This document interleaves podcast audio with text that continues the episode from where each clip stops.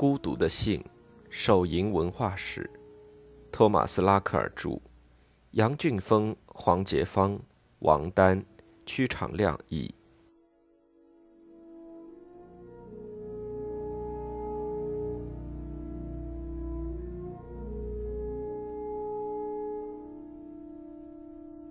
其实，对于十八世纪及十八世纪以后女人与图画的关系，女人与色情作品之间的关系，我们知之甚少。边维尔暗示，女人们也同样色眯眯的对他那本可能会变成黄书的医学书显示出兴趣。好奇女孩的形象，在直白的淫秽文学中，在广文谈论的反手淫小册子中，其地位都十分重要。不妨得出这样一个观点：这种形象可以从两方面来理解。一是从客体方面，即男人的视角；二是从认识方面，即女人的视角。很难确定不同的欣赏者会如何审视同一幅画片，很难确定他们为自己创造了什么样的欣赏位置，同样也很难知道他们从有利条件中得到了什么样的性乐。我们确知的是，看图的能力，从图中得出淫秽或非淫秽含义的能力。均为想象的行为，均以为十八世纪的人们所理解。看的力量之中蕴含着想象的力量。我们还知道，当今的女人声称她们也在创造色情作品，欣赏色情作品，并且这种创造与欣赏是对更广泛的性自治、个人自治的一部分，也是女权主义政治中受争议问题的一部分。这一点。我们在下一章里会更为详细的探讨。我们有充分的证据证明，男人以及部分女人认为女人是典型的专注型读者。这种读者把自己全身心的投入了小说中想象力的驰骋中去，并且我们知道，较为极端的情形是，女人读着特别刺激的什么东西，这东西使他们手淫。女人到底是不是小说的主要读者，我们不太清楚，但基本可以肯定，她们不是。她们手淫像男人一样多，还是像男人一样少，这一点我们根本就不知道。同样，我们也不知道她们读小说时的手淫比男人多，比男人少，还是和男人一样。但我们的确知道，女性手淫者就是海报上进行着独自性行为的女孩。除了欲望和里比多式的乐趣之外，什么也创造不出来。女性读者也和他们一样，是小说中潜藏着的道德污染的黄金标准。她是受了误导的读者，卓越而超群；她又是被深深吸引的读者，是想象力过剩的典型牺牲品。她还代表着文学市场，而非文学大众，是完美的手淫者。在女性抚摸自己身体的淫秽色情图片中，这些威胁被合并到了一处。蒙德威尔再次表现出了先见之明，他设想出了一位在生理上投入的读者，与那些看完小说就写信向卢梭倾吐自己的泪水和心跳的人相比，他处于一种不那么纯洁的环境中。小说具有勾引性，在缺乏情人之时，女人会被迫做些他们所能做的事情。在一处对话中，安东尼亚正在阅读剧本和传奇，他任自己的幻想游荡着。吕辛达建议，既然他已经热烈的堕落了，就莫不如将双腿相互夹紧，再用尽全部力量将大腿夹紧，反复进行十五分钟。这一技巧，蒙德威尔似乎是从他的同时代人约翰·马歇尔所著的《爱情学校》中学来的。男人在幻想着女人的阅读、自我专注、性欲望以及手淫，而不是在关心自己的那些东西。这一倾向大体可以追溯到《手淫》这本书的那个年代。十七世纪后期以前，美术作品中所表现的女人的阅读是项安全的活动。有时我们可以在画中看到专注于营生的男人；有时画中的书仅仅是个陪衬，用来表明虔诚或钻研。例如，医生或学者拿着一本书，或是女人在读弥撒书。有时，书是预言的一部分，如《圣母与耶稣》圣经在一起，旁边还有构成肉体的字、书页上的字等等。如果说阅读还可以被描述成具有吸引力的东西、超乎自然的东西，那么就一定是在描绘精灵的世界。一个专心致志研读圣经的形象。我们很少会在这类美术作品中看到阅读世俗书籍的场面，但如果画中人物读的真的是世俗书，那么他们就不会埋头于书页中，而是会向画外凝望着我们。有时，如伦勃朗所画的《母亲阅读图》那样，画中的人物太老，按照常规标准，无论如何也无法理解为与性相关的角色。他所读的东西同样也很安全，地图或是图表之类。这一切都在17世纪后期发生了变化。17世纪的荷兰美术作品中开始向我们提供大量出神凝视着文本的资产阶级女性，这种文本常常是信件。这种艺术品自身就是一种新事物。在早先的艺术作品中，我们看到的大都是男人在读信。对女人来说，这些以性为主题的画面，爱弥漫在空气里。杰拉尔德·泰尔波尔赫的《读信的淑女》可作为例子。画中的淑女在读信的过程中陷入了深深的沉思。类似的画中，部分暗示了危险的存在，使人觉得信中除了感伤之外，还会有更多的东西流露出来。读信者的眼神柔和而专注，暗示着一种拘谨却又温柔的情感。这类描述忘我的阅读的画中很少会刻画男人。尽管经常有人指责这类阅读不健康，但我们却可以推断，男人的确也会专注的读信，只不过读的是些与工作相关的、公开的、外向的东西罢了。到十八世纪为止。女人的形象完全成了这个样子，懒洋洋地躺在奢侈肉欲的环境里，沉溺于他们的小书世界中。但是画中并不把性乐趣明确展示出来。弗拉戈纳尔的回忆是个很好的例证，他的情书同样也不错。布歇的沙发上的熟女，格勒兹的熟睡的熟女中也表达了类似的思想，但相对来说，向欣赏者展示的淫秽乐趣多了一些。女主人公的胳膊放在书上，大腿上坐着一只小狗，这是18世纪美术作品中表示性乐趣的通用标志。这种美术传统演变为了明显的色情作品，女人一边看书一边狂喜的手淫，对男人沉溺于自体性行为的刻画仅见于一些反对教会生活的作品，描述那些缺乏性生活的教士或色鬼。真正的男人并不出现在这类美术记载中。这类作品揭示了女人的挑逗，也解释了女人的危险。其作者为男性，这一点确定无疑。至于欣赏者，尽管会有点不同意见，但也基本上为男性。画中的女人激情饱满地独自阅读，在想象力中寻欢作乐。艾萨克·克雷克上课的奢华对这一主题揭示的绝佳。这间布置讲究的屋子里，物品极为丰富。壁炉架上有丘比特的雕像，温暖的炉火烘烤着女主人公那裸露的后背。屋子的一侧是长沙发，桌上放着一本翻开的书，另一本书是马修·格里高里·刘易斯的教室。这本书讲的是哥特式的悲怆和性虐待的故事。他的左手拇指压着的，或许是一段生动的描写。左胳膊顺着那宽大的无袖内衣而垂着。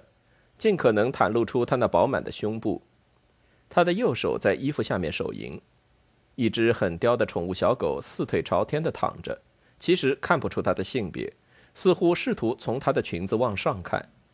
他或许并不只是因为受到整个性兴奋场面的影响才这么做的。版画《中午之热》，独自一人的快乐，都取材于皮埃尔·安托万·博杜安的树胶水彩画。此处要表达的信息同样十分清楚。画中，书从女人的手中掉下来，光线照在手上。中午之热中，手疲倦无力地垂到身体的一侧；独自一人的快乐中，手垂到两腿之间。他独自入梦，只有一旁的两性青年的古典雕像在凝望着他。这两幅作品的主题无疑都是独自性行为。如果有人要对此有异议，那就一定要看未经删改的版本。危险的小说中的那个女人超然入梦，我们不清楚她是不是已经给了自己充分的乐趣，也不知道他若是看到了床边那个讨厌的男人会不会高兴。男女欣赏者都不会对这个可逼的家伙感到认同。拉波尔德的睡着的女人中，那位情人更是胆大包天。他走进了他的情妇，欣喜的几乎要昏厥过去。书掉到他的一边，独自性行为一定又给了他当头一棒。这一主题也有许多变体，有时还有文字的帮助。例如克劳德·约瑟夫·多拉的诗《吻的颂歌》就配有插图，极好的解释了法文动词 b a z e 的双重意义：一重意思是吻，另一重意思是操。这幅版画意在为文学中关键的引诱能量注入力量。这种东西对年轻处女有害，会使他们想象的更多，会使他们用手来解决问题。这些东西对提索来说简直就是糟糕的噩梦。至此，如果说缺少艺术教室的色情作品尚未准备就绪，那么至少可以说是迈出了一小步。在浪子的进程中。一位修女一边看书，一边看着镜子里的自己，一边手淫。一方面，这仅仅是一幅攻击教士独身制的画。类似的画，自从宗教改革起，在新教圈子里就流传着。只是这幅画画的有点过分，并且没有太大新意。强行搞违背自然的独身制，后果就是这个样子。但是这幅画同时也揭示了手淫所代表的启蒙之危险。阅读的能力不仅可以启智，还可以激起性欲。知识，尤其是关于自我的知识，不仅可以提升人的境界，同样也可以使人被玷污。对手持镜子照生殖器的自由叙述，后来在二十世纪后期女权主义关于健康的文献中变得十分强大。这种叙述在浪荡、反教士制以及现代自我创造三者的交叉点上达到了至高。托马斯·罗兰森1812年出版的色情漫画《孤独的乐趣》中的主题也与之相同，只是没有反教士制度而已。画中一个女人有所准备地露出了生殖器，为的是独自满足一番。一个假阴茎扔在地上，似乎没有什么用处，其实正好相反，它明显是这幅画中欣赏者注意的焦点。欣赏者既包括我们。或许还包括敞开的帘子后面那个好色的男人。尽管他站在后面很远的地方，似乎看不见什么，也进不到这一场景之中，但仍然应当把它算进来。此外，还应当把全神贯注地注视着这一切的那两尊女性雕像也算进来。这幅色情画无论有多么淫秽，毕竟揭示了一位掌控自己性命运的女人的形象。她玩弄生殖器，为的是她自己。这一姿态所获得的政治能量与朱迪·芝加哥的晚宴陈设完全不同。站在对独自性行为发起攻击的那些人的立场上来看，这幅画是个人意志自由的最糟后果。安德烈亚·德奈尔西亚的《身体内的魔鬼》是18世纪最畅销的色情画之一。这幅画中的裸女凝视着床头柜上一本翻开的书，一只胳膊支撑着头，做出十分快感的姿势。手指头尽管未放在阴部，但却放在张开的大腿之间，另一只手抚摸着替他手淫的卷毛狗。手淫女人身旁翻开的书、掉落的书，象征着文学所带来的乐趣和危险。他读的或许是一本充满哲理的色情作品，但也可能只是《象迪传》《帕梅拉》或是任何一部法国、德国或英国的小说。这些小说完全是值得尊敬的，可以激发爱神去传授品德。正如我们所见，在那个纯洁的年代，即使是阅读席勒的作品，也有可能激起青春期男孩手淫的欲望。独自性行为与表现独自性行为的图画，均为消费革命、阅读革命以及个人道德自由之广泛文化基础的不可同化的参与，是18世纪以及19世纪早期巨大储备的表现。也是更大供给的先兆。一旦照相术和印刷术的发展使肮脏图片变得十分便宜，这种更大的供给就可实现。直至今日，反映阅读和手淫的旧图片还有足够的能量，可以使之在全然不同的政治环境下运作。例如，一九九一年，在悉尼大学妇女学系挂着这样一幅海报：一个女人把手放在阴部，眼睛被书所深深吸引。图中的文字框告诉男人们，她既不需要男人，也不需要男人的购买力。人们对手淫产生恐惧，其基础已在第四章中被展示出来，又在本章中得以解释。然而，指代此行为的最为描述式的术语“独自一人所犯下的罪行”却不够清晰。没错，等待手淫者的的确是一种遁世的、秘密的、无助的、悲惨的孤独。然而，真正的大问题却是，手淫彻底颠倒了个人与社会之间的正确关系。却创建了一套可怕的秩序来取而代之，大群大群自由不合作，又在某种程度上串通一气的个人出现了，因为他们知道相互之间谁也不需要谁。最可怕的是，手淫者扩展了萨德所难以启齿的罪恶朋友所构成的群体，这些人因共同目的而相互支持，而这个共同目的竟然是漠视他人的感情与需求。十八世纪估计的最有力的两位支持者，又都属于独自性行为的最有力反对者。德国人齐默尔曼关于此话题的著作，在全欧洲乃至新大陆都十分风行，而卢梭的自然状态说，同样也代表着一种人类堕落前幸福的自由状态。卢梭的观点不如齐默尔曼那么直白。卢梭认为，孤寂中我们向往着已逝去了的纯洁与独立。孤寂中，我们意识到那个年代已一去不返。我们前方是社会化的交流，与他人的交换，以及对未来的期望。孤寂中，我们还意识到，对我们来说最好的东西是什么？通过为共同利益而奋斗，我们可以得到这些最好的东西。最后，孤寂中，我们真正懂得了珍惜我们的劳动成果，享用我们的劳动成果。在社会化的世界中，我们实践了我们在孤寂中所学到的东西，但是对于守营者，情况恰恰相反。守营者在社会化的世界中得出了这样的结论：他们是意志自由的人，有自给自足的潜能。孤寂本来应当是纯洁的，他们却将肮脏的秘密带回了孤寂之中，玷污了孤寂。他们的孤寂是个颠倒了的世界。在同代人看来，小说读者群就是这种颠倒世界的写照。